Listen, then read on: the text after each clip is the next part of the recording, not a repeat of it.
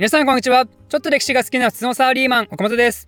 ご存知、ここは主に歴史を解説するチャンネルとなってますが、しかし、ちょっと科学にまつわるクイズを出したいと思います。問題人間に占める水分の割合は、男性と女性でそれぞれ体重の約何パーセントでしょう？わかりますかね？正解は男性が約60%で女性が約55%となっています。ちなみに男女で割合が違うのは水分量の多い筋肉の量に違いがあるためですね。てっきり歴史話を聞くと思って油断していた皆さん分かりましたでしょうか？このように人間の体の半分以上は水でできているわけですよ。なんでこんなに水が必要なのかっていうのは、まあ、様々理由があるんで気になる方はググってくれればいいんですが、人間は体から20%水分がなくなると死に至ると言われています。人間にとってそれだけ重要な存在である水は、もちろん人間にとってはかけがえのないものである一方、逆に水から人間は離れられないがゆえに、大いに苦しめられてきた歴史もあるわけですよ。ということで、今回はそんな人類と水の関係性について、様々な歴史的トピックに触れながら解説していきたいと思います。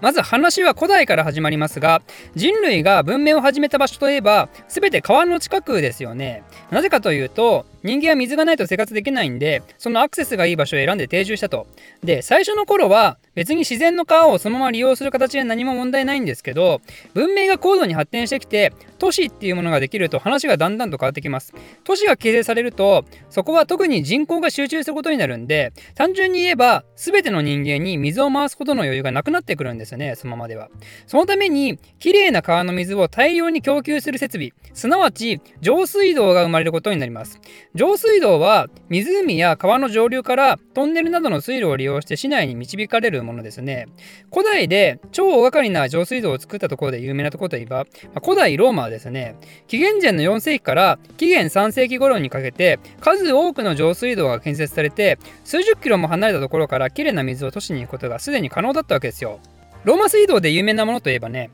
世界遺産にもなってるポン・ドゥ・ガールがありますね。まあ、これは西暦50年頃に建設されたものなんで、すでに低世紀に入った時代ではあるんですが、とてつもなく壮大ですよね。今の時代の基準で見てもね。あの私の好きなジャン・ジャック・ルソンもね、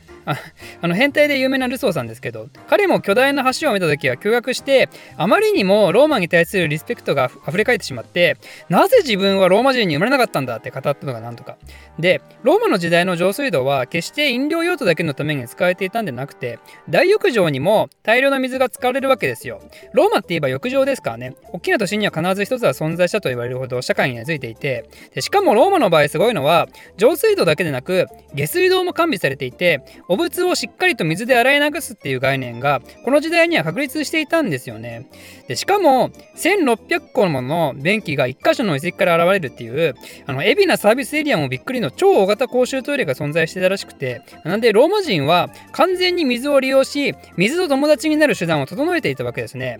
さすがローマ人素晴らしいですね。しかししかしながらですね、そんなローマが築いた栄光も、帝国滅亡後、はちゃめちゃになってしまいます。上水道も下水道もゲルマン人たちによって破壊されてしまって、上水、上下水道暗黒時代が訪れるんですね。私が参考した本の中にはね、一言、トイレも姿を消したと書いてあるんですよ。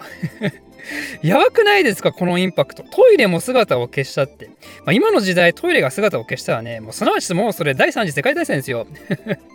でしかも、さらに最悪なことに、この後の時代は宗教的理由でどんどん不潔な時代に突入します。この時代西洋を支配していった宗教は何かというと、まあ、それはキリスト教ですよね。まあ、なんかの前回の動画でも触れましたが、このキリスト教の思想では、いかなる肉欲も制限するべきっていう禁欲的な価値観があったんで、自身の裸をさらけ出すような公衆浴場はもちろんのこと、個人で入浴することすらあんまり良くないことだってなって、家から風呂も姿を消すんですね。もうね、風呂はないわ、トイレはないわで、衛生的に最悪の時代ですよね。なんで、街や広場では、もう糞便で溢れ返って、その汚いのが井戸の水まで染み渡って、結果的に井戸が病原菌で汚染されるっていうね、なんかもう汚い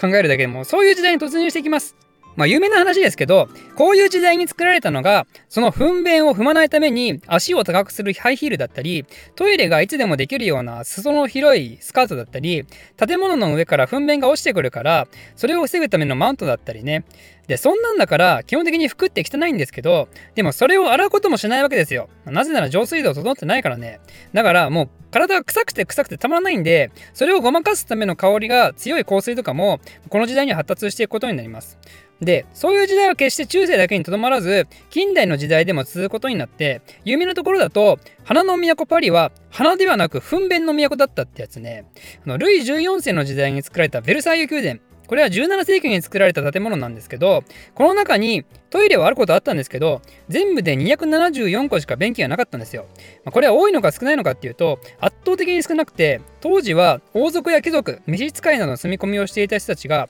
4000人以上いたと言われていて、で、さらにお客さんたちもいっぱい来るじゃないですか。その派手な舞踏会したりね。なんで、そういう数に対してのトイレの数が圧倒的に足らんとで、衛生意識の高い貴族とかは、ちゃんと携帯型おまるみたいなのを持ち運んでたようなんですけど、そうでもない人は、中庭の茂みで用を足したりね、あとは驚くことに、廊下とか部屋の隅っことかでトイレしちゃうんですよ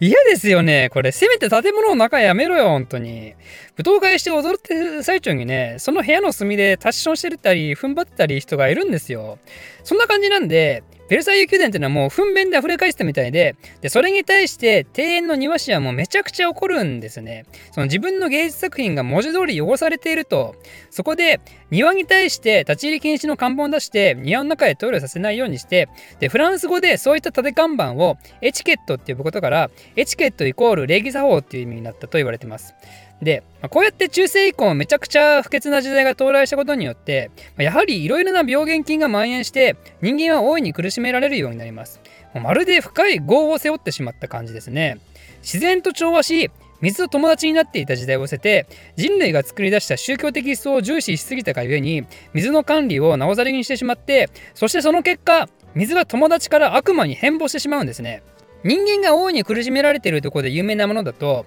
コレラ菌がありますこれらは感染者の便によって汚染された水を飲むことで簡単に次の人間と感染をしてで結果的に何度となくコレラ大流行をもたらすんですよ。これらにかかると激しい嘔吐と下痢に襲われてそのまま治療をしないと致死率50%重症の場合は感染後数時間で亡くなるとまで言われる大変恐ろしい病気なんですね。もともとこれらは汚い空気によってもたらされるって考えられていたんですけど19世紀になると科学者のスノーによって水に含まれる何かが原因であると突き止められます。スノーはこれらが流行した時期にそのこれらにかかった人がどの水を飲んだかを一人一人調べてそして特定の井戸の水を飲んだやつが病気になってるやんけってのに気づいたんですね。であとはその井戸の近くのビール工場で働いていた人たちは水ではなくビールを飲んでいたおかげでやっぱりこれらにかかってなくて、まあ、そのことからその汚染された井戸の使用を禁止したところこれら流行がピタッとやんだんですよ。このように汚い水を排除して清潔にするっていう、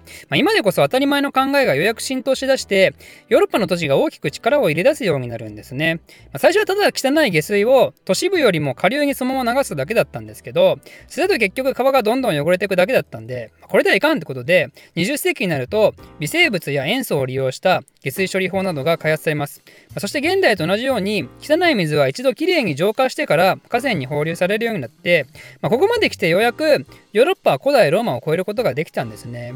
でちなみに日本ではどうかというと日本は江戸時代に上下水道が完備されていて江戸の町は当時としては世界で一番清潔な町と言われてますね、まあ、トイレ環境に限って言うと今でも世界で一番清潔だと私は思ってますけどだけどその日本においても世界的なコレラ蔓延の波にさらされて日本でも3万人以上が亡くなるっていう、まあ、そういう大きな被害が19世紀の中旬に出たことがあります19世紀中旬というと、ペリー来航が1853年で、でそれ以降様々な外国船が日本に訪れた時期なんで、日本人はコレラ流行を外国人のせいだと考えたんですよ。で、これが後の上位思想につながった理由の一つとも言われてます。なんで、歴史ってのは、決して政治的な物事だけで動くわけではなくて、このような社会的な要素から人の行動が変わっていくってことも、多々あるということですね。ということで、皆さん、えー、ここまでの話を聞いたら、いかに水と仲良くするかが大事かっていうのがよく分かったかと思います。まあ、もし何かしらが原因でね、サバイバル環境に陥ってしまったら、まず清潔な水の確保、これを第一に考えましょう岡本、本を出しました。その名も聞いて覚える世界史年号500年号を徹底的にマスターしたい人は Amazon で検索いただくか概要欄の URL をクリックしてみてくださいレビューの方もよろしくお願いします